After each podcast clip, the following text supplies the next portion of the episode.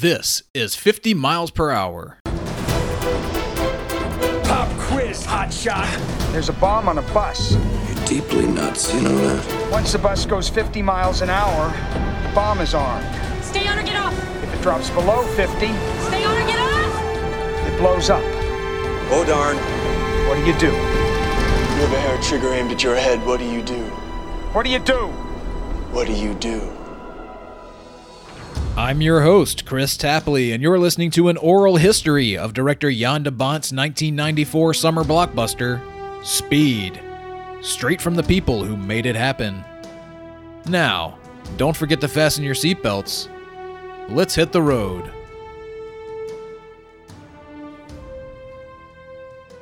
If you could have found out what that rosebud meant, I bet that would have explained everything. No, I don't think so. No. Mr. Kane was a man who got everything he wanted and then lost it. Maybe Rosebud was something he couldn't get or something he lost. Anyway, it wouldn't have explained anything. I don't think any word can explain a man's life. No, I guess Rosebud is just a piece in a jigsaw puzzle. A missing piece. Welcome back to 50 miles per hour, and I hope you've had your coffee or your Wheaties or whatever keeps you sharp today because this one is going to go deep. Follow me down the rabbit hole here. So far, we have met and established the director of Speed and its two central stars. The film is hurtling toward a Labor Day 1993 production start. So, right around now, I guess, 30 years ago, is when everything I'm about to talk about was going down. Speed has a green light, it's ready to go. Production is imminent. But the brass at 20th Century Fox is about to pull a standard cover your ass maneuver. Here is former Fox executive Jorge Saralegui with the context. So right now we're basically on the verge of shooting. We're close to I forget exactly, but let's say a month. So the studio decides that Graham has taken as far as it can go, and that we need somebody to punch up the characters. So the studio does what I've always thought was a bad idea, starting with this bad experience, but I still think it's one of the dumbest things that Hollywood does over and over again, which is they have something that's either good enough or maybe need something else, but the person you have to hire has to be somebody super expensive. And you pay them an arm and a leg it, because it'll elevate it that last little bit. And I have a feeling that if it doesn't, you can say, well, Jesus, I hired, you know, you know, whoever. And this is the only name that I'm going to give to you like in a negative light because it pissed me off. So it's Paul Attanasio. Oh boy, shots fired. Today we're going to talk about what would become, in Jorge's eyes and in the eyes of a number of people involved with the film, an 11th hour crisis for speed. Screenwriter Paul Attanasio is, at this time, what they call a script doctor. This is before he's the Oscar nominated writer of movies like Quiz Show and Donnie Brasco.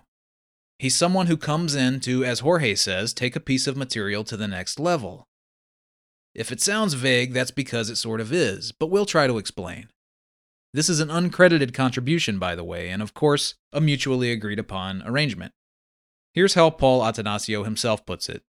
I, I did. I used to do a lot of this work. I used to do a lot of script doctoring in that period, and I loved it. It was. I don't know if you're a baseball fan. It was. It's like being the closer. It's like coming in, and you throw gas, and you the crowd loves you, and you go home. And um, in this instance, I was more like the setup man, like the eighth, eighth inning man, as it turned out.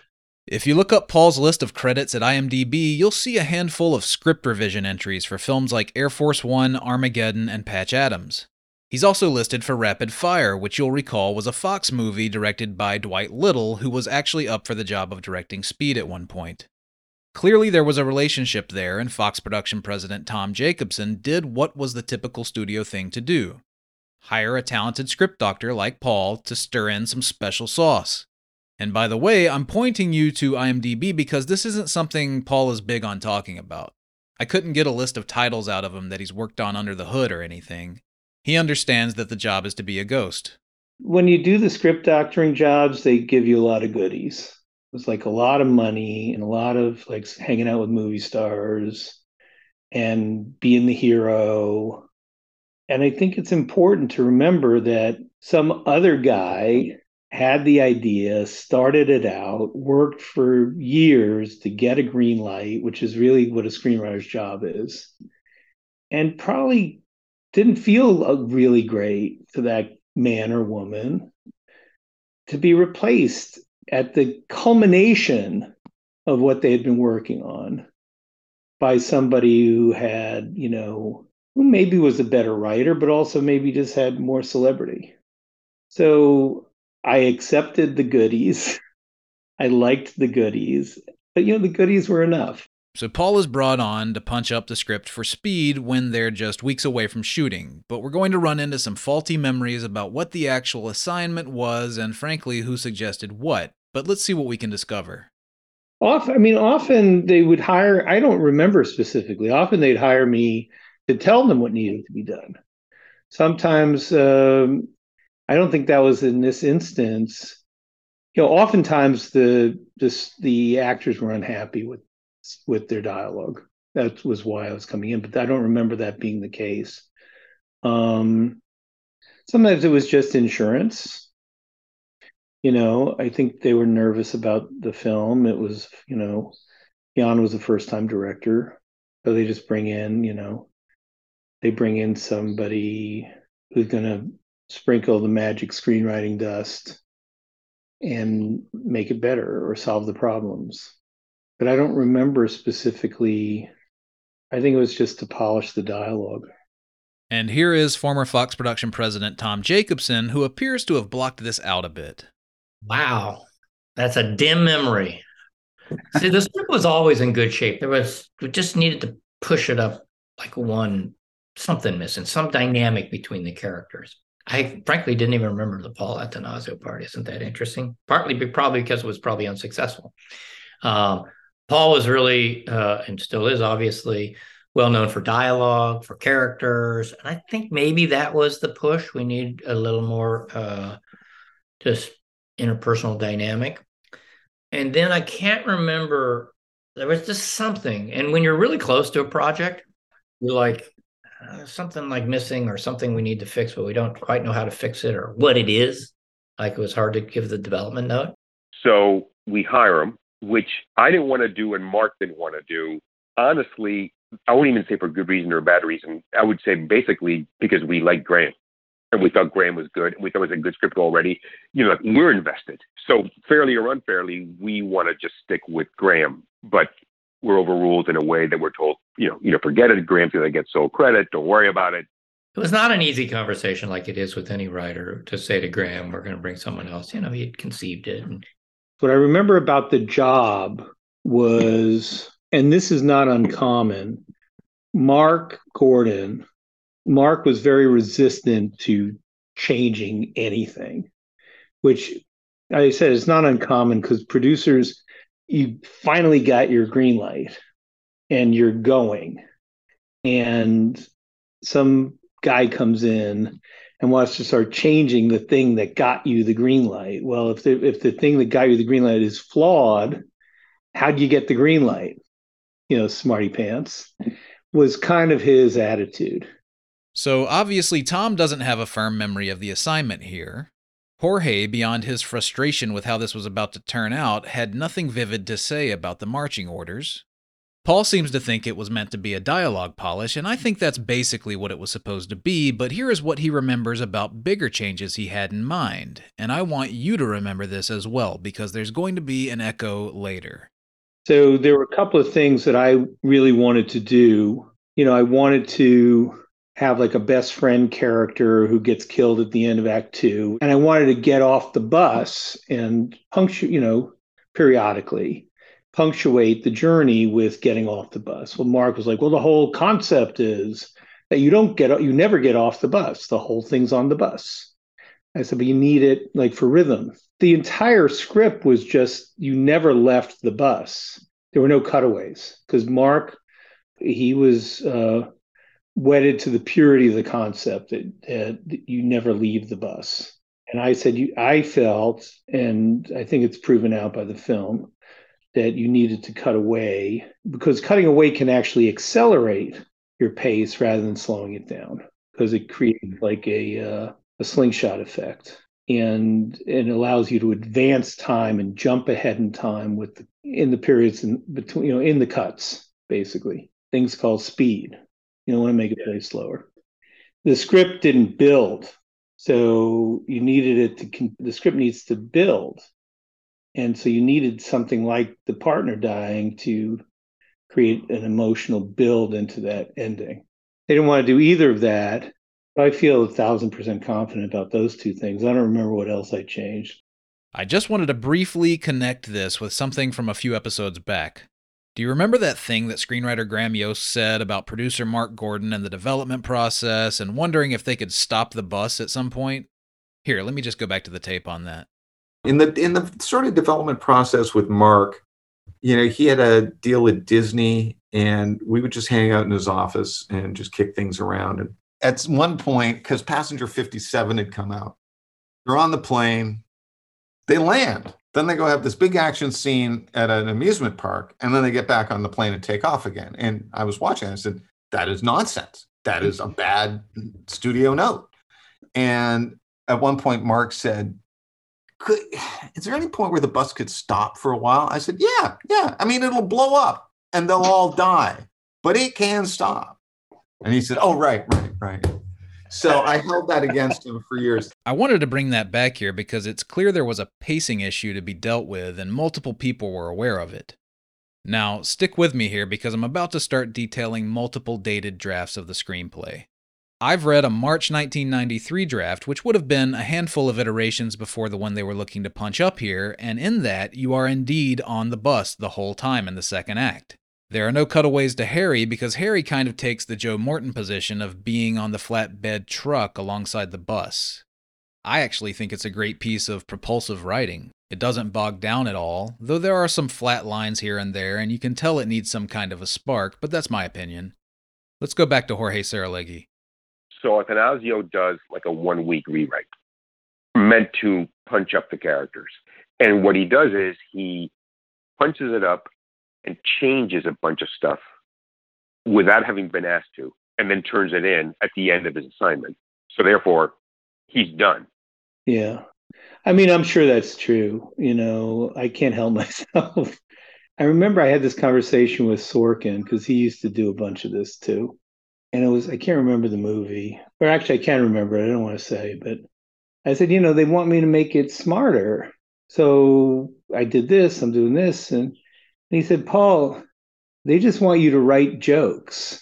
and a lot of it was that. They just want, you know, sometimes smarter just meant better jokes. And I I was always trying to make it better. So that I'm sure that's fair enough. But then on the other hand, like I said, I think Jorge was wrong because I think those things needed to be changed. If you're wondering to yourself, wait, they did end up cutting away from the bus, and they did end up having a friend, Harry, die at the end of the second act. You're absolutely right. And there was a winding road to get there, but let's keep pushing ahead for now. He made the script clearly worse. You know, just thinking about it infuriates me because it happened to me twice in my career, actually.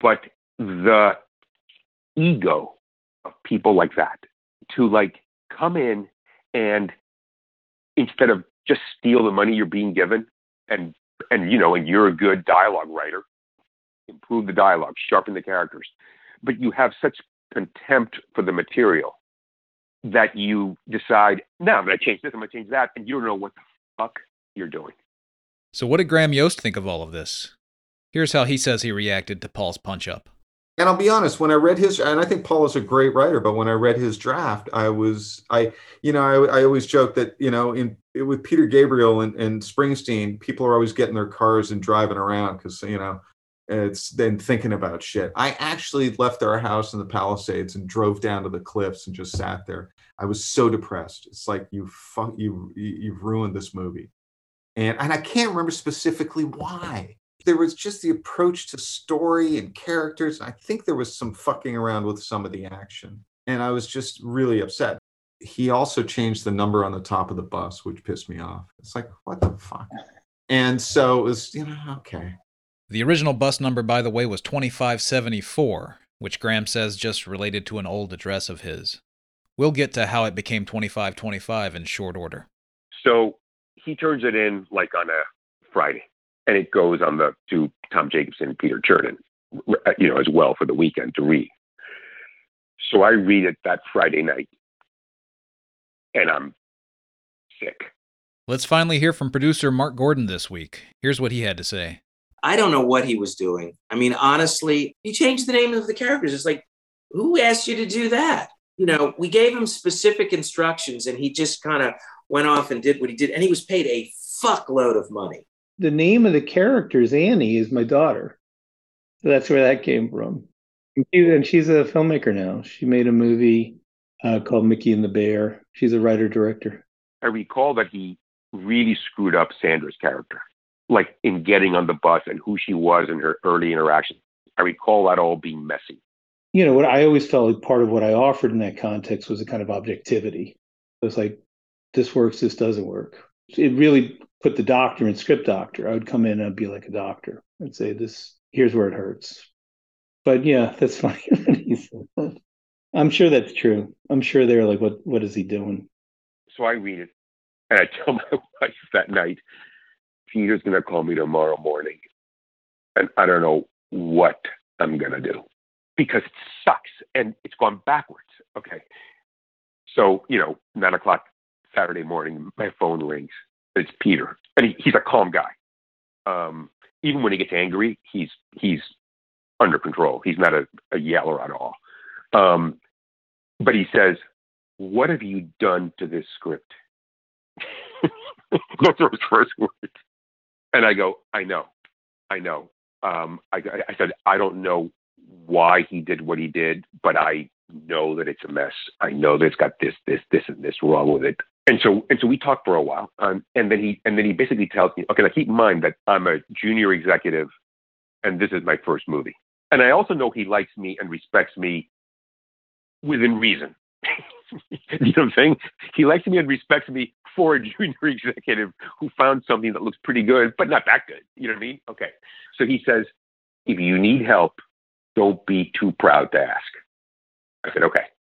Early the next week, one of the senior vice presidents um, comes to me and goes, hey, listen, if you want me to come on board and help you out with this thing, I'm I'm happy to. And I'm thinking, uh, you know, yeah, you mean if I want you to come on board and like take over the project, okay, you're happy to. you know, and I said, no thanks. But I realized, you know, I I have to do something. You know what I mean? And Graham isn't the answer because they've already said Graham's not good enough, right? Fairly or unfairly. But I got hired back for one weekend and I did an emergency rewrite over that weekend and restored the action and cleaned up the the restored a lot of the stuff to the way it had been, but also made some big changes but that was also the time that they were reaching out to Walter Parkes and Laurie Macdonald to come in as additional producers. And they had no interest in, in me working on it. So what I did is I did two things at once. I called up Walter Parkes, who, by the way, is probably the only name producer I even know because he tried to hire me to be a story editor, which is how I became a junior executive at Fox. But I know that they think well of him. So I said, Walter, would you look at this thing? And I have a writer in mind who I think could do it. So could you look at it, talk to this writer, and see if you think that there's a way to solve the problems that have just been created? And he goes, okay, who's the writer? And I said, Joss Whedon. Okay, a lot of new information there. Let's start with the producers, Walter Parkes and Laurie Macdonald. Walter Parkes was, at that time, the revered writer of War Games, a 1983 thriller about a computer gamer who stumbles onto a back door into a military central computer and nearly starts World War III. Great movie, Matthew Broderick. Check it out if you haven't already seen it. That script earned him an Oscar nomination for Best Original Screenplay. But he had most recently written Sneakers, a sort of high tech Dirty Dozen starring Robert Redford and Dan Aykroyd, that became a huge hit for Fox in 1992, right around the time he and his wife and producing partner Laurie Macdonald had a development deal with the studio. Walter had also produced the Best Picture nominee Awakenings for director Penny Marshall, and he and Laurie were soon to head up director Steven Spielberg's production company, Amblin Entertainment. So, lots of cachet. But here's the thing hiring a writer to basically ghostwrite some revisions is a totally standard thing in Hollywood. Hiring someone to ghost produce that process, at least according to Walter and Laurie, was unique. Here's what they had to say. Jorge, as an executive, has a pretty good story sense, and I think we sort of saw that in each other. And we remember getting the phone call, and it almost felt like the producer's version of a last minute production rewrite. It seemed like there was issues with the script, issues getting the cast together, and they just really, you know, it was very interesting. They just asked Laurie and me to read the script, and um, you know, clearly there was a very commercial movie there, but yeah, there were some problems.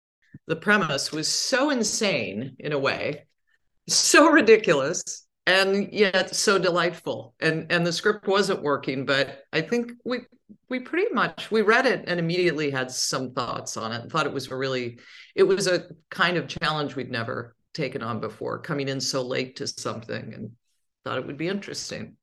And now Joss Whedon. I'm sure many things come to mind when I say that name. Today, Joss and his tonal voice as a writer are sort of inherent in our pop cultural bedrock. His work in television in the mid aughts with Buffy the Vampire Slayer, Firefly, and Angel established an empire that soon led him to the geek promised land as the director tasked by Marvel Studios with bringing Iron Man, The Incredible Hulk, Thor, and Captain America together for the first time in The Avengers and Avengers Age of Ultron. He also infamously was brought on by Warner Brothers in 2017 to reconfigure Zack Snyder's Justice League for a wider audience. There is, of course, a lot more to say about that situation and the quote, Snyder Cut, but please don't make me talk about it here. At this stage, however, in 1993, all of that was far away on the horizon. Joss had sold the feature film script for Buffy the Vampire Slayer to Fox a few years earlier and had also seen it really stray from his intentions in the resulting 1992 film. He had worked in television on series like Roseanne and Parenthood as well, but he had developed a little bit of a history with Jorge, who was about to call in a favor. And so here is Joss Whedon. Jorge is a major part of my history. I had been writing comedies, was known for comedies mostly, and uh, people were pitching me comedies because I worked in television comedy, and and then um, dogs, comedies with dogs in them, some just really really brutal meetings, and um, Jorge, I had lunch with him. He was pitching me a dog comedy. Yeah, it seems like as far back as this, Jorge was still trying to get that Hamlet pig comedy turned dog comedy going. Or maybe it was just another one, who knows? Anyway, back to Joss. And he told me the premise for Speed. I was like, oh my God, that's funny. So cool. That is the best. And um, as a joke, I was like, I had a joke pitch for a Die Hard ripoff. I was like, it's Die Hard on the George Washington Bridge. And he's just like, go home, write that script. He's like, it's not a joke. Go home and write it. Um, you know, do not option it. Do not do anything with it. Finish it. Give it to your agent. You will never be pitched a dog comedy again. And he was right. A script that he sold that he actually never got made called Suspension, Die Hard on the Bridge that he, he sold for like a zillion bucks and never got made. But but I he and I had spoken about it, and and so we had a relationship. I knew Joss because when I was a reader, I read the Buffy movie script. Okay, when it came in, I was a reader and I gave it a yes. You know, well, not a yes, a maybe, but that's what a yes is. Um, you know, but I recommended it. So I get them together, and Walter tells me, "Okay, I'll come on and supervise this." So I call Peter Chernin and I say, "How does this sound to you?" And it was like it was the first like smart thing I ever did in my job. You know, you know. I mean, it's one thing, you know, to be a good script analyst and say Speed's got something, okay, just conceptually, which I did do, and then it's another thing to fight the way I fought to keep it going and all that, which I did do also. But in this case, it was kind of like, okay, you're in trouble. You need credibility, or this whole thing is in danger of imploding, you know, because they said they don't care about Mark. Peter said you can get rid of the, of the, of the producer. You can, but in effect, they told me do whatever you have to do. Get rid of the producer, bring somebody else on, And I mentioned the name Walter Parkes and the water's calm. It was amazing. That was it.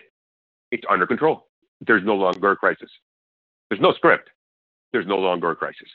So then I speak to Mark, who is, you know, pissed, upset, and nervous as to what it could mean. You know, that he could be losing control of his movie or whatever.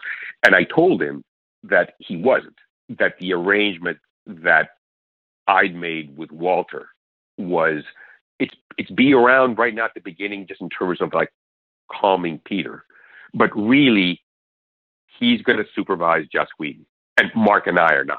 So that's the arrangement. So Mark I mean, he has no choice except to accept it, but he wasn't happy about it. And, you know, I mean, I don't blame him. So we're kind of back to square one. What needs to happen to this script? Here's Walter Parkes with that echo that I mentioned earlier.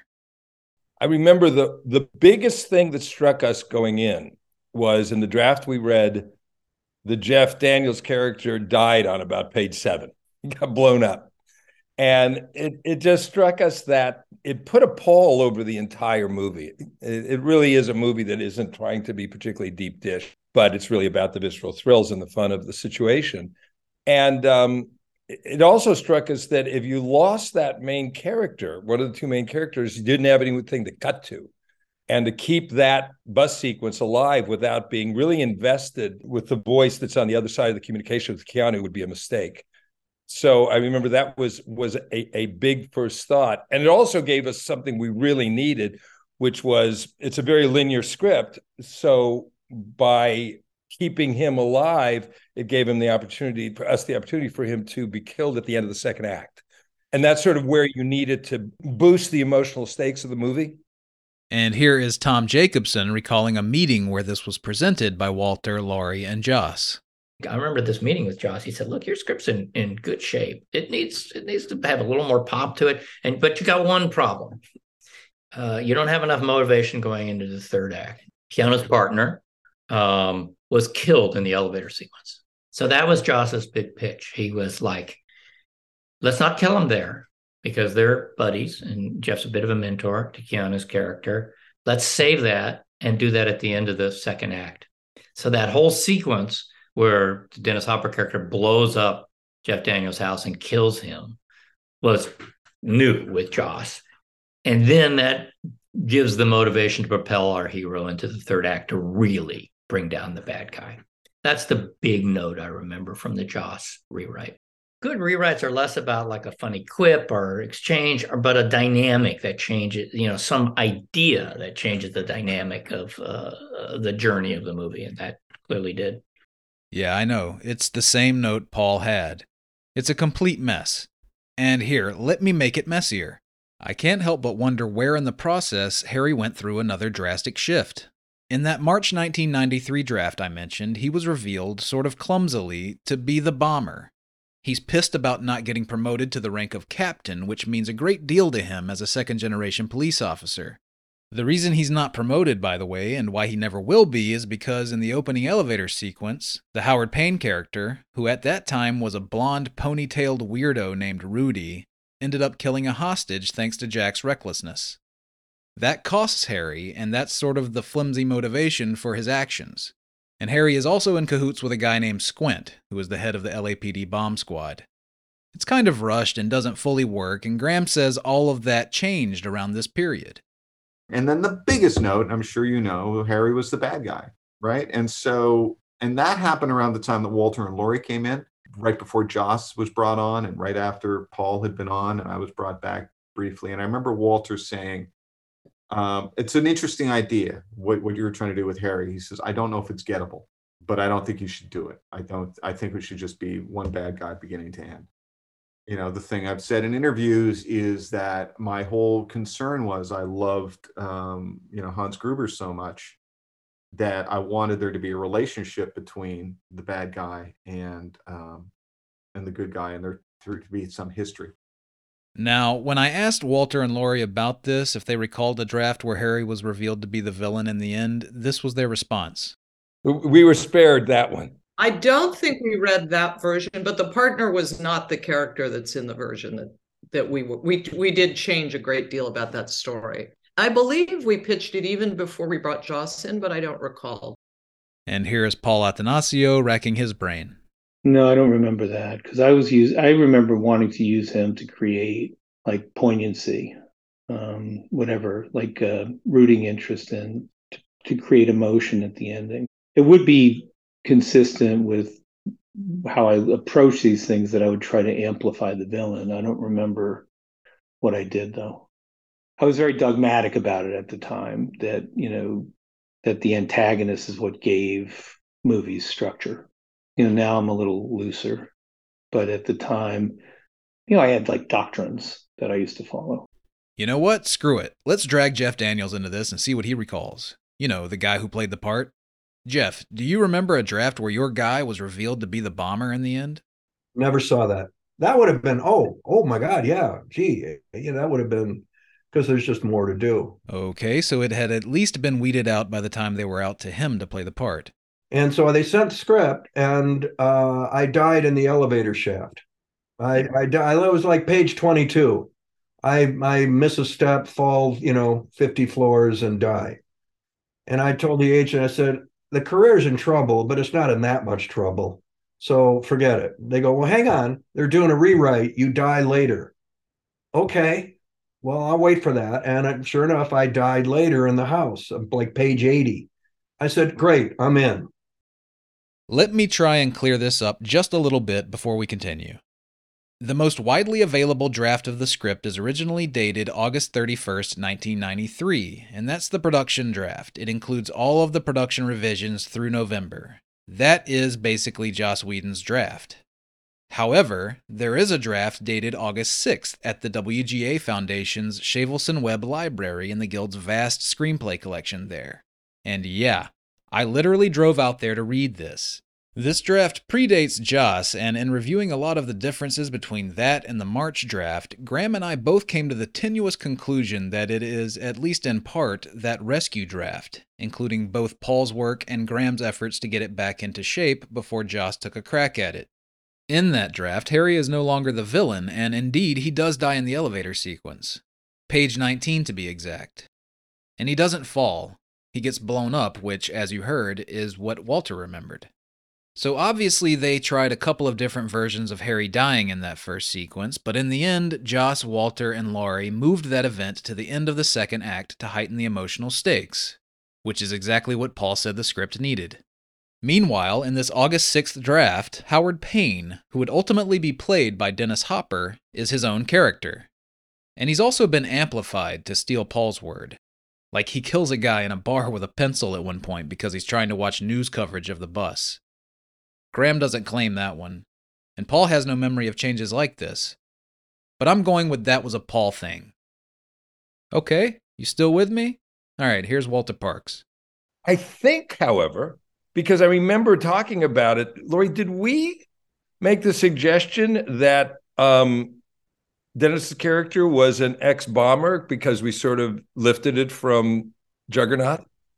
Ah, I don't know if that was, you know, it's so hard. This is a long time ago. I think that might have been something we brought. If we brought that to the table, and I don't remember we did, I do know that Juggernaut is one of those movies that over the many, many years that we've developed scripts, I find myself referring to a lot. That Juggernaut is a very underrated sort of 60s disaster suspense picture directed by uh, Richard Lester with a, an amazing cast uh, from Anthony Hopkins to you know Omar Sharif to uh, just this incredible. And in that, it's about a bomb that's put on a uh, on a ship, and the bad guy turns out to be an ex bomb disposal guy, you know, a, a, former colleague. And I don't recall if that was already in the script or if that was something that happened at our suggestion. Well, I do remember Walter saying, you know, sometimes it's like uh, and this is back in you know god you know forgive us any errors here in, in in judgment and talking about this but it's sort of early 90s talking about pedophile priests and the one theory has been or at least was then that some people become priests because they're pedophiles and they think that maybe they can be cured by by being a priest. And that in in a sense that maybe Howard Payne had been someone who wanted to blow shit up and be went into the bomb squad because he had that urge to be like an arsonist be, joining the fire department. And then now after his retirement his true self has come out and now he can do the thing that he's always wanted to do which is blow shit up. Um, i remember walter talking about that We'll get deeper into the character of Howard Payne and the whirlwind process of trying to cast him in all these different iterations next week. But for now, here is what Joss says he wanted to do with him. The bad guy, when they told they told me they wanted Robert Duvall, and I had this very sort of like low key. Um, my my actual pitch for the bad guy was Charles Grodin. I wanted because I wanted him to be a nerd. I wanted him to be a quiet man who makes things with his hands and um, you know, very meticulously and has for years and is angry in a almost passive aggressive bomber sort of way.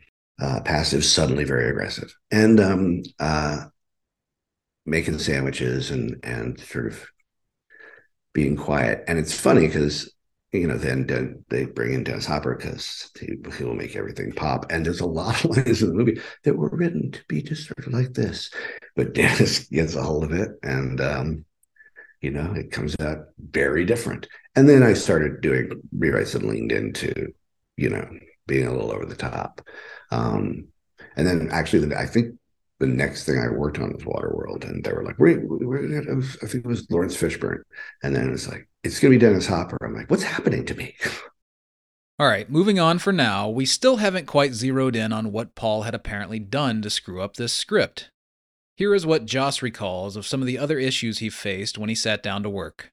I think there was some very old-fashioned writing in the sense of like, we got to know everybody's everybody had a backstory everybody had a moment, you know, the, you know, whatever baggage they were bringing along. Um, and there were some moments that were kind of florid and and speeches and stuff where maybe people should not have a speech. And this is from a guy who never shuts up. Um, I mean, his characters either. There was, you know, the whole speech uh, when he, you know, after the bus um, crashes and they're okay and they're lying there and she's like, why do men like him exist? He's like, because they, why did he kill Beth? He's like, because he lives in a world where Beth, it was just, it was not the time. That is indeed in the August 6th draft, which is what leads me to believe a lot of Paul's work is in there. And yeah, it's sort of clunky. Here, let me read the actual exchange. Like Joss said, this is after the bus has exploded and they're lying there, and Annie is super upset, largely about the death of Helen, Beth Grant's character. So Annie says, I don't even know her last name, but she knew all my secrets. Every morning, everything I'd tell her, all my stories. I guess because she liked hearing them so much. She said I was better than Cable. And then as Annie breaks down, she bellows, Oh God, why? To which Jack responds, Cause there's a guy out there who hates a world that has Helens in it, cause his never will. Anyway, I'm putting that into context because it's going to be important that this draft indeed had a lot of Paul's work in it. And I think my favorite, oh dear God, no. Um, and I don't know whose suggestion this was, but it was in the Attanasio draft, was that um, they wanted Annie to be able to be, you know, light and funny while being, you know, uh, also in peril. And Sandra is amazing at doing both of those things at once. But in order to justify it, they made her character a stand up comedian. And I was just like, that's the worst thing you can do. that is the least relatable person. And every time you make she makes a joke, you're gonna be like, what? Everyone's gonna die and you're trying out material. Like you're looking for a tight five in the middle of doom. It just I was like, oh no, we'll hate her when she's funny if we know that she's that's her job. And I was just like, they should just be people on a bus because, you know, we'll care about them anyway. On that point, you'll recall from a previous episode that Graham has already copped to trying to make the character a stand up comedian to get some humor into the mix, and that he had Ellen DeGeneres in mind at the time. Moving on. One of the other big changes was um, making Alan Ruck not an asshole lawyer, but just a, a nice tourist who's completely overwhelmed um, because I just did not believe in the guy. First of all, how good a lawyer is he if he's taking the bus? But um, but more importantly, he just he would throw conflict at Keanu Reeves at all times for nothing. Like it just it, a human person would not do that. And his character died, and then they were like, "Well, now he's likable, so he can't die." And I'm like, "Why?" But then again, I later on would become known for going, "Why can't they die?" If somebody you like dies, it's there's more tension. But I get it. I totally don't think he needed to die because right after that, you're going to have a romantic moment with Keanu and, and Sandra, and you don't want that weight on you. Let's actually hear from Alan Ruck on that. Alan is a great character actor. I'm sure you know him from Ferris Bueller's Day Off, TV's Mad City, Bont's Speed follow up, Twister, and most recently, HBO's Succession. Here's what he remembers about this change. Originally, that guy was conceived as a like uh, a prick of a lawyer who um, I forget what the exact circumstances were that he could not drive his BMW. I can't remember if it was DUIs or uh, unpaid tickets, or I can't remember what. The, but he was stuck on this bus and he was really pissed off about it. And he was an asshole. He was just, you know, uh, uh, a guy who thought a great deal of himself, and um, he was just a horrid prick. And um, I don't know. I just guess because of my who I am and what I look like and my personality, Jan decided to go in a different way and decided to make this guy into a tourist and up until that point in my career, I hadn't been allowed to play too many assholes, which are really satisfying roles to play. This brings me to another element at play here. We're going to get into this with Alan and all the other actors on the bus in a few weeks when we finally introduce them here, but by way of a preview, you'll soon learn that some of them were frustrated with this rewrite because a lot of their backstories had been cut out. Ortiz, for example, played by Carlos Carrasco, had a bombshell wife who figured into some of the script's humor. Beth Grant's character, Helen, was recently engaged and had things to say about that. David Kriegel's character, Terry, who was originally a USC film school student, plays a role in finding the UHF signal of the camera that's in the bus, and here, Stevens, Alan Ruck's asshole lawyer, who we indeed learn is riding the bus because of a DUI. It would appear to me that all of this was the work of Paul Attanasio, an effort to flesh out the secondary characters and give some of the events of the story a little more meaning as a result. Joss, I think smartly, streamlined all of that, while de Bont ultimately shot the film in such a way that the ensemble really stands out. You get who these characters are, at least as much as you need to. Anyway, again, more on that in due time. Here's Joss. The first time I turned in pages, we went through them. And I just remember a couple of times Mark saying, Are we in love with this? And Walter saying, Yes, we are and um, you know, I just think it. Um, Mark has incredible notes for projects. I think this one was just it. You know, Walter, that whole um, war games, sneakers, that whole, you know, light with stakes. Like he's just got that sensibility. Um, and this is a movie that, t- if it takes itself too seriously, it will take away from the seriousness of the movie people always assume the script doctor comes in to make jokes, and usually it's to connect things so they make sense and make them try to matter. And you also get hired a lot to make the third act smaller. But in this case, I didn't have to worry about that because I was like, I, have an alternate pitch to the plane guy. And they're like, we bought the plane. I'm like, okay then. As things went along here, Joss started working with the actors, both before and during production particularly Keanu Reeves, who had some significant input for the character of Jack Traven based on his own research and immersion into the role.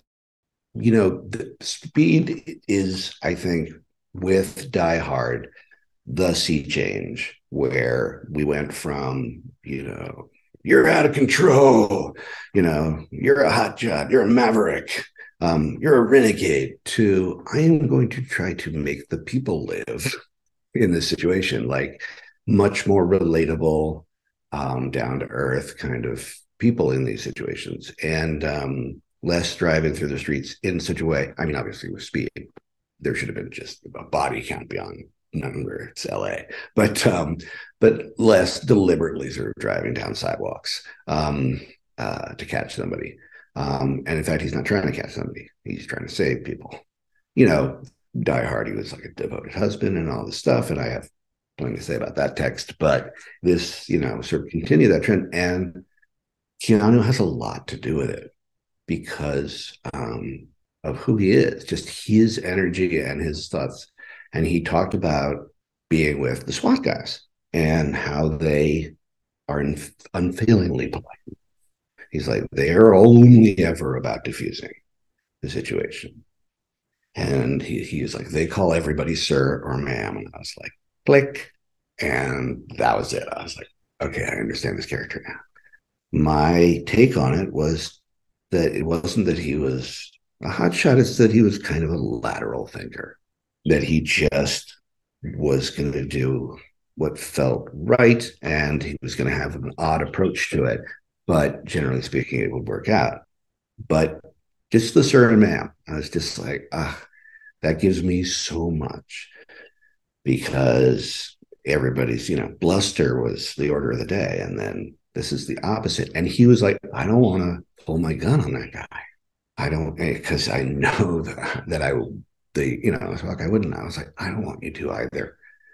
We just kind of have to, just for a sec. Um, they're not going to let you not pull your gun. Um, uh, but we'll, you know, we'll get it back as soon as we can. And we should probably hear from Jan de Bont on all of this as well. After all, coming out of this project, Walter and Laurie, then in their post at Amblin Entertainment, would bring Joss on to crank up the dialogue on Twister, which they also hired Jan to direct. Here's what Jan had to say about Joss's work in really getting the script for Speed into a shape where it fit in with his penchant for capturing a level of realism and authenticity.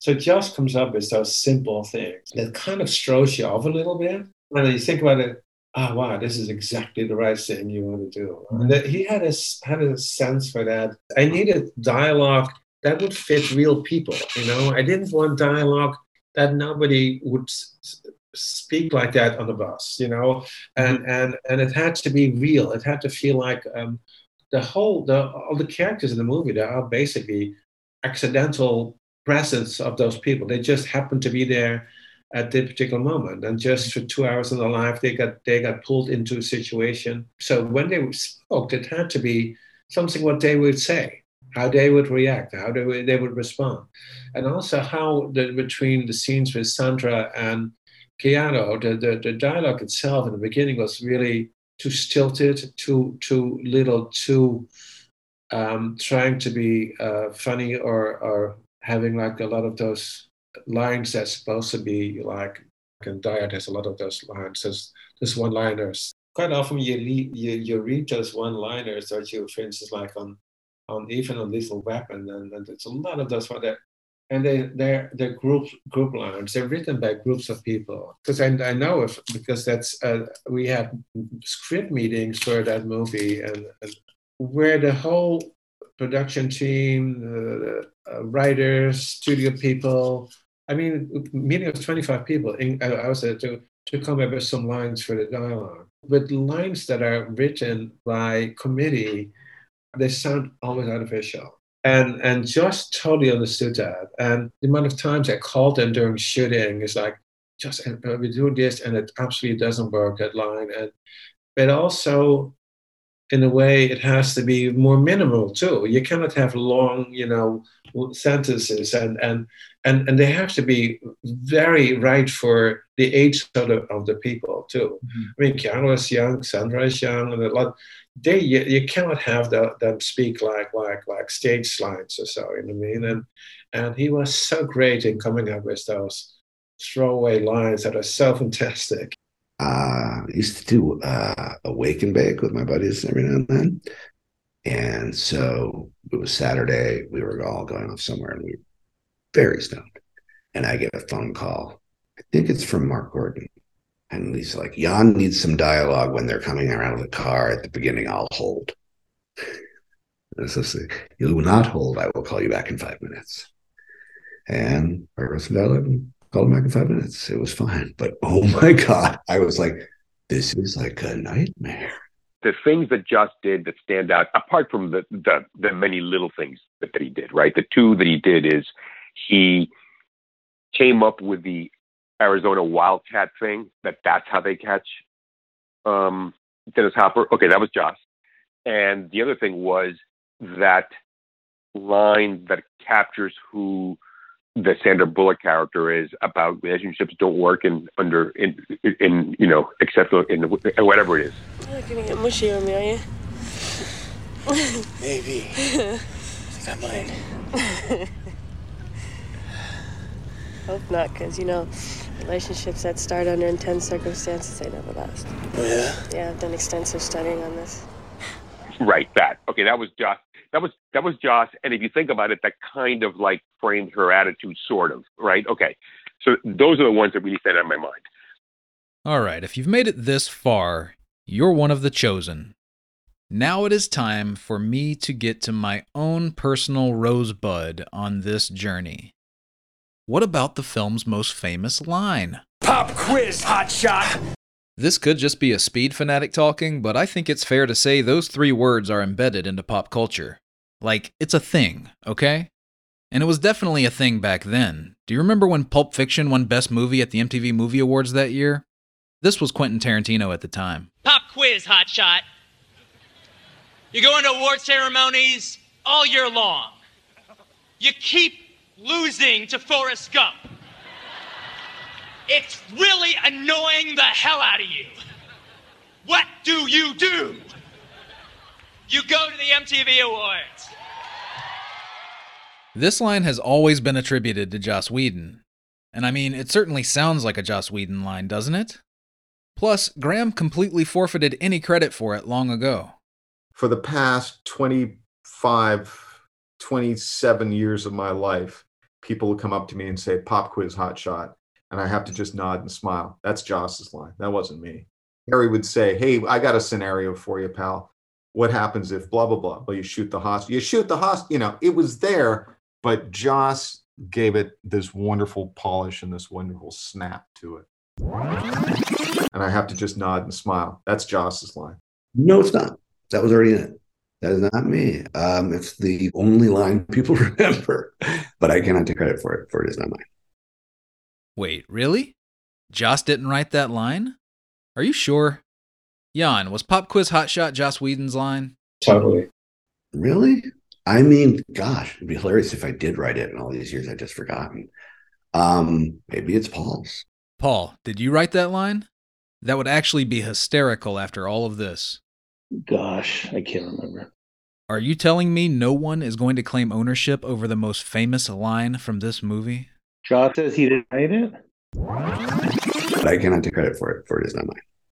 And Graham says he didn't write it. That wasn't me. Oh my god, I don't know. I don't have any of those drafts around here to look them up. Well, shit.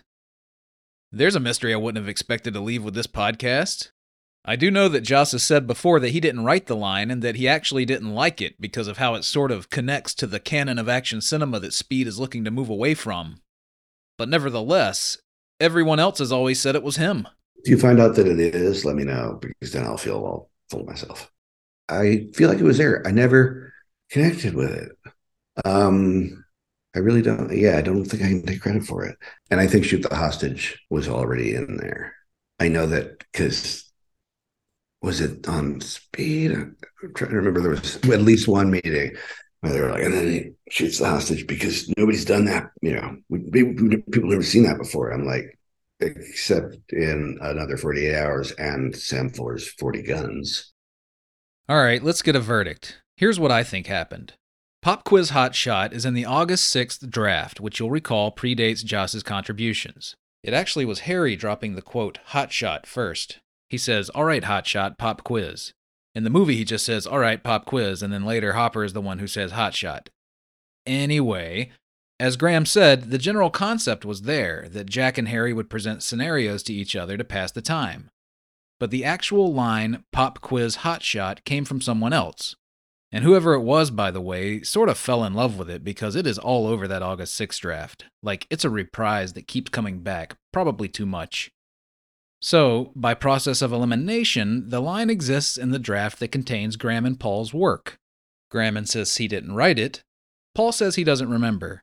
And this is a draft written before Joss was hired. So, therefore, The guy who wrote the most famous line of Speed is the guy who supposedly fucked up the script so badly that they had to bring in another writer and a pair of producers to oversee that writer's efforts. Bless him for not remembering, but I've decided that the person who wrote Pop Quiz Hot Shot was Paul Attanasio. Wow. Wouldn't that wouldn't that be wouldn't that be Hollywood? Wouldn't that be the history of the movies?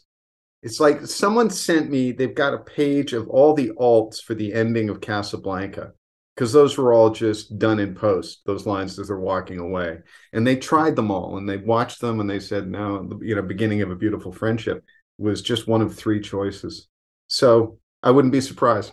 You know what? I might have hated the draft so much that I, you know, didn't want to believe that that line was uh, from that draft. And fair enough. I mean, everyone else certainly seems to have blocked out just about anything that might have slipped through from Paul's draft into the finished product. Oh, there's nothing left of there's zero of Paul. I think one line that he wrote is in the movie. I think it was when Keanu says "fuck you" and and Dennis says something about the Constitution. You ready to die, friend? Fuck you. Oh, in 200 years, we've come for my regret, but I have one life to give for my country to fuck you. Go ahead, drop the stick. And by the way, Paul did say that sounded like him. But there are a number of things in that August 6th draft that are in the finished film, and again, who knows how many of them were added by Graham in the months leading up to Paul coming on, but it can't be all of them. One, for instance, is the Jaguar driver, played by Glenn Plummer, who Jack commandeers in pursuit of the bus. Graham does say that was him, but there's also the establishment of a sort of loft lair for Howard Payne above Pershing Square, and little bomb squad details like clipping a battery to the bomb under the bus and trying to dismantle it, and the plot device of having that transmitter beacon tracking the money showing them that Payne has it and is on the run. The line Interactive TV Wave of the Future shows up in there, and Graham says that wasn't him. Helen also dies trying to escape on the sly. In the earlier drafts, she died tragically as they try to unload passengers early. Oh, yeah, and as Graham said, Paul changed the bus number to 2525, and there's actually a direct reference from Payne to the 1969 Zager and Evans song to explain it. In the year 2525, if man is still alive, if woman can survive, they may find.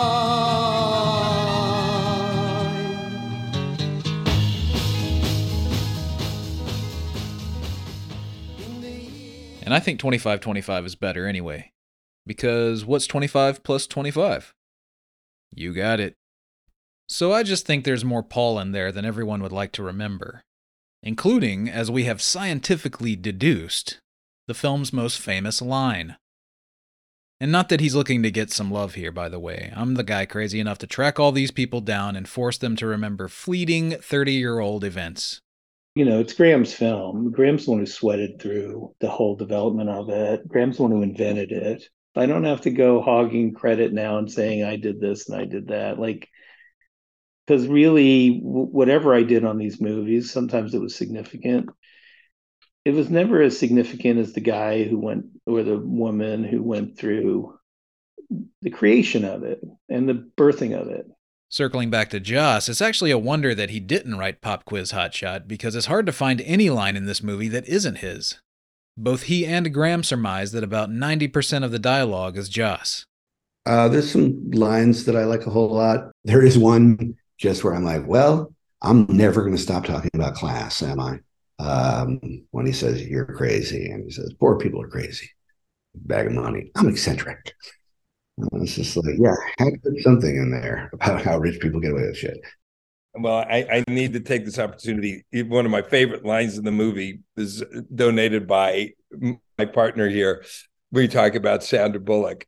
Uh, Do you recall, Laura? Oh, yes, I do. It was just a throwaway, but when she's finally behind the uh, wheel of the, uh, uh, She's of the such bus, a great driver, and you kind of go, "Whoa!" right?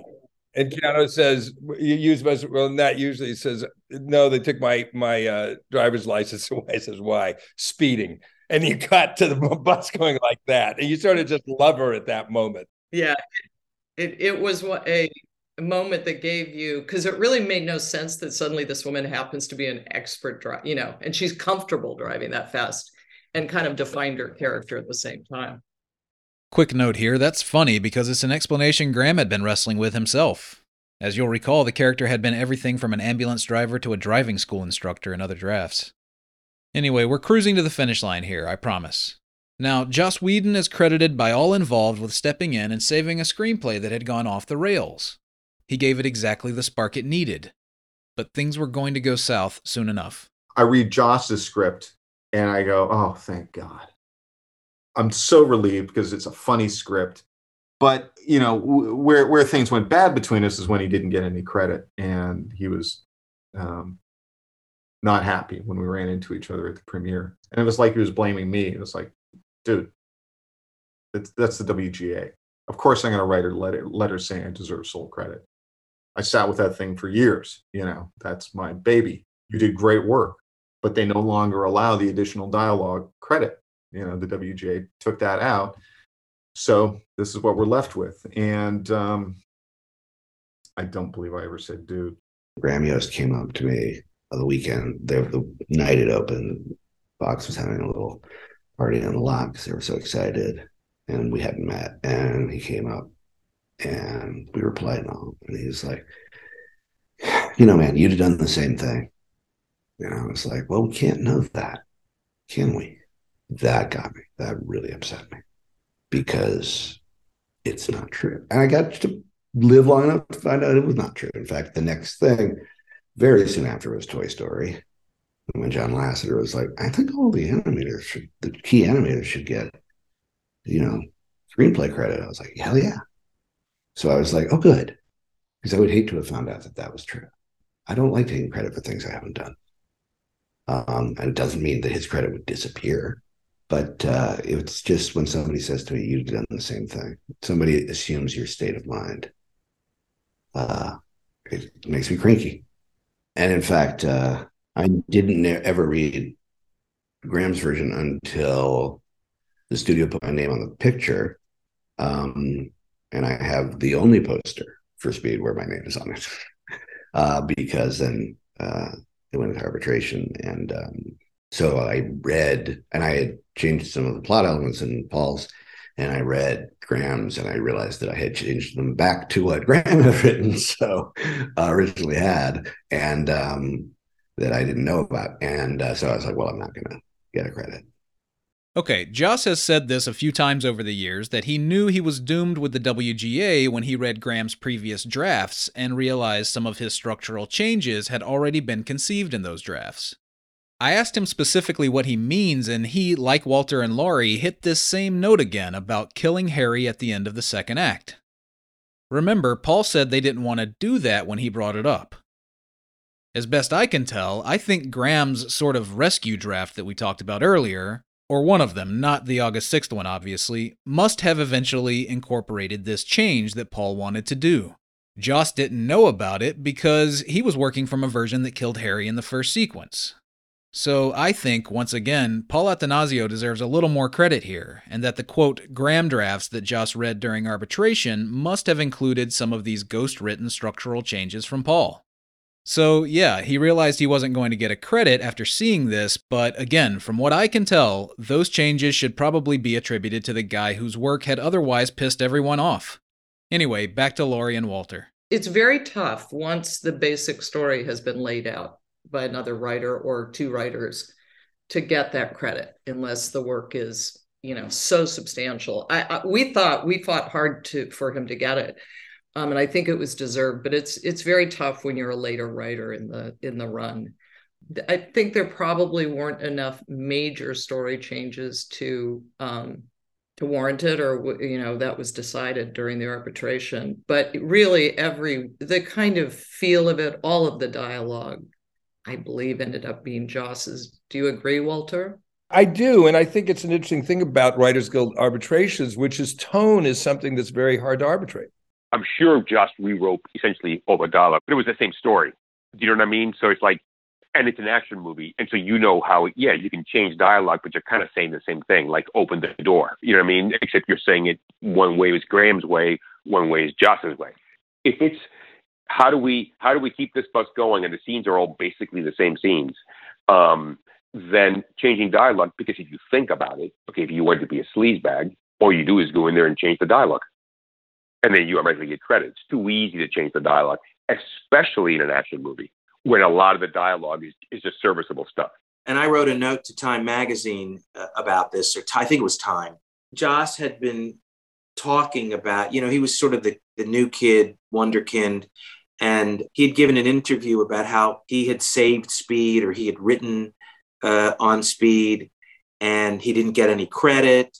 Mm-hmm. And I was kind of pissed off on Graham's behalf because Graham got sole credit because the Writers Guild determined that he did whatever percentage was necessary to not share credit with anybody else. Doesn't mean that Joss didn't do a great job.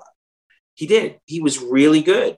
He's a really talented guy, came up with some great funny lines, came up with some really good ideas. But, you know, don't piss on another guy's thing. Just be gracious. It really comes down to how do people how do people deal with credit and if they don't get it, do they, you know, go public with it and say I should have gotten credit or do you just say, "Hey, I was hired, I got paid money to do this job the Writers Guild, in their infinite wisdom, decided that I didn't deserve credit. So keep your mouth shut. I don't find that that kind of behavior very attractive. Um, I don't remember exactly. I know that I did say that I had written, you know, a bunch of the dialogue and that I was disappointed not to get a credit. Um, I didn't say I saved the movie because that's not something you would say. But I worked very hard on it, and I was you know, it being an early gig, I was pretty disappointed. I was pretty hurt by that. But the idea that I was, you know, mouthing off about the film and bragging, that's just not my way. That's very disrespectful. I don't know. You know, I mean, they have specific rules about percentages and whatnot, and, you know, they do what they do. A lot of writers think it's a tough process, but it works. It is not necessary, but I knew I was going to lose. I don't think it was the guild acted unfairly. I don't like that rule, and now they've they're starting to do something to amend it. But that was that's now. Anyway, it's um, you know, it it, it makes me sad. People were very sweet, and they you know called me and told me stories about you know my wife worked on this and didn't get credit, but then she got such one, and blah blah blah, and everybody knows, but everyone doesn't know. Um, and uh, I've never signed anything with speed on it. Um, and I don't need to sign things, but it just it's an indication that it sort of isn't common knowledge, and and uh, and that's okay. That doesn't bother me anymore. There's a lot of things out there that are um, I, that I care much more about. He thought he deserved it, and and you can see why. Their their rules are um, idiosyncratic. I ended up getting sole story credit on the movie Showtime. Okay, that was my idea. And I had submitted something or other. And I told the original writer, just give me co story credit. And then he didn't. He just took full credit. And so I argued because it pissed me off because he was, he really had never had a job. It was his first job. Okay. So I argued it and I get sole credit. I couldn't, I mean, I didn't think I deserved it. I couldn't believe it you know? Um, and it wouldn't have happened if he hadn't argued.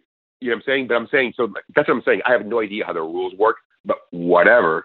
Um, you know, Graham got sole credit, but Joss's agent did a mind blowing job of promoting Joss's role in the movie so that Joss was getting a lot of credit at the time for a guy whose name wasn't on it. Um, he got a lot of credit for it. Well, Jorge wanted to resurrect, it was not the title at the time, Alien. And so, based on speed, he got them to let me write a treatment. Based on that treatment, they went back to Sigourney and then told me to write a new treatment that had Sigourney in it uh, because they were on board, but they didn't uh, feel comfortable doing without her. And she joined because of the script. Uh, but yeah, no, it was uh, it was the incredibly gratifying experience. until it became the worst of my career um, at the time. He's talking about the debacle of Alien Resurrection, which I'm sure is a story for another podcast. Now, since we're basically saying goodbye to them after this episode, where did the road lead for Walter and Laurie after all of this? They actually were offered an executive producer credit on the film, but they declined, partly because they were lining up an exciting new venture. I, I do remember us having laid out the rewrite on a bulletin board with uh, three by five cards, which is what we like to do with each act, and clearly saying the end of the second act is the death of Jeff Daniels and laying it all out. And and we were, I think, waiting to go and present it when we got the, uh, the strangest phone call from Mike Ovitz, then super agent, asking if we wanted to come and run Amblin Entertainment. It was one a strange crossroads of a career for us of a moment, but uh, which we ended up doing. But it was great. We were able to at least finish the work that would had to be done on the script. I'm thinking back though, you know, Laurie, props to Jorge because had we made Men in Black yet? I think we had developed it. We were working on developing. We hadn't made it. So, so we were hardly producers of note, and Joss was hardly a writer of note. And you have this big movie going, and the fact that Jorge and Tom and that whole group somehow trusted the three of us to come in at that moment. I mean, that that's pretty great. I mean, we we owe them a thank you. But there's a sort of a tone that you can see in most of Joss's work. We were saying, you know, gold watch fairly cheesy. I mean, just something as as thrown away as that. There's a way that Joss is able to be a very tossed off in an otherwise production heavy environments, and it's it's a really great gift. I, I just remember it was one of the best collaborations we ever had, as is evidence the movie came out and we became friends, and we immediately went to work on another movie uh, soon after. So he he was a pleasure in that way. You know, the the best experiences we have with writers is when they bring uh, you know values that you can't even imagine. You know we we, we can certainly contribute making a story very sturdy and fixing a lot of problems. We can have good ideas. But that sort of you know specificity of tone in the context of a big production heavy hollywood movie that's very hard to achieve and that's one of joss's superpowers. If we tried remember walter we tried after we did twister with joss we desperately wanted to make an overall deal with him at Amblin. And he was so committed to doing Buffy. Remember? As a television show. We tried to talk him out of this crazy idea of doing, you know, Buffy is you're gonna give up, you're gonna go back to television. and uh, desperately tried to talk him out of it, but he was determined and i'm glad he was. I think an original voice is such a, a treasure in you know in all writing but particularly screenwriting.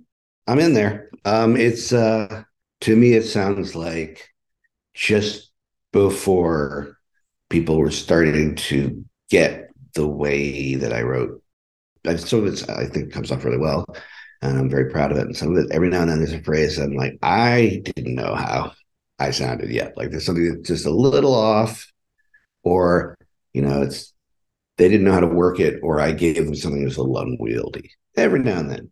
But um and you know obviously when it came to buffy and i was then it was it was very specific and i was very specific about it and everyone sort of understood it. By the time i did avengers i realized that all of the actors were comfortable with it just already uh, because it had been in the world enough um, yeah, so it was kind of a, a funky progression to go back and then think, oh yeah, that's where I was still learning my craft. Next week on 50 Miles Per Hour. With our stars in place, it's time to detail the unlikely casting of Jeff Daniels in the role of Jack Traven's SWAT team partner, Harry Temple. It was a job. The career was floundering, and I, I just told the agent, I need something. And you know, next thing I know, I'm wearing SWAT gear and and bursting into a building. I'm going. I don't know what I'm doing, but here I am. The idea was to have somebody in there that would surprise you, that you would never think would die. And I felt I needed an actor that had more experience, and I needed a solo guy so that he could almost play off again. The Emmy winning actor talks about the desperation that brought him to the table and how 1994 would turn out to be a major turning point in his career. We're doing promotion for Dumb and Dumber, which is being released in December. And Speed had just happened in the summer, and that would have been a big hit. And now here in December, you're in another big hit. And now you're hosting Saturday Night Live in January. All of that and more next week, right here on 50 Miles Per Hour. Thanks so much for listening. 50 Miles Per Hour is written, produced, and edited by yours truly, Kris Tapley. You can find us on Twitter at 50mphpod. I'm at Kris Tapley, that's Kris with a K. You can also catch every episode and more at our website, 50mphpodcast.com. If you dug the show, please like and subscribe and do all the things. We'll see you next time.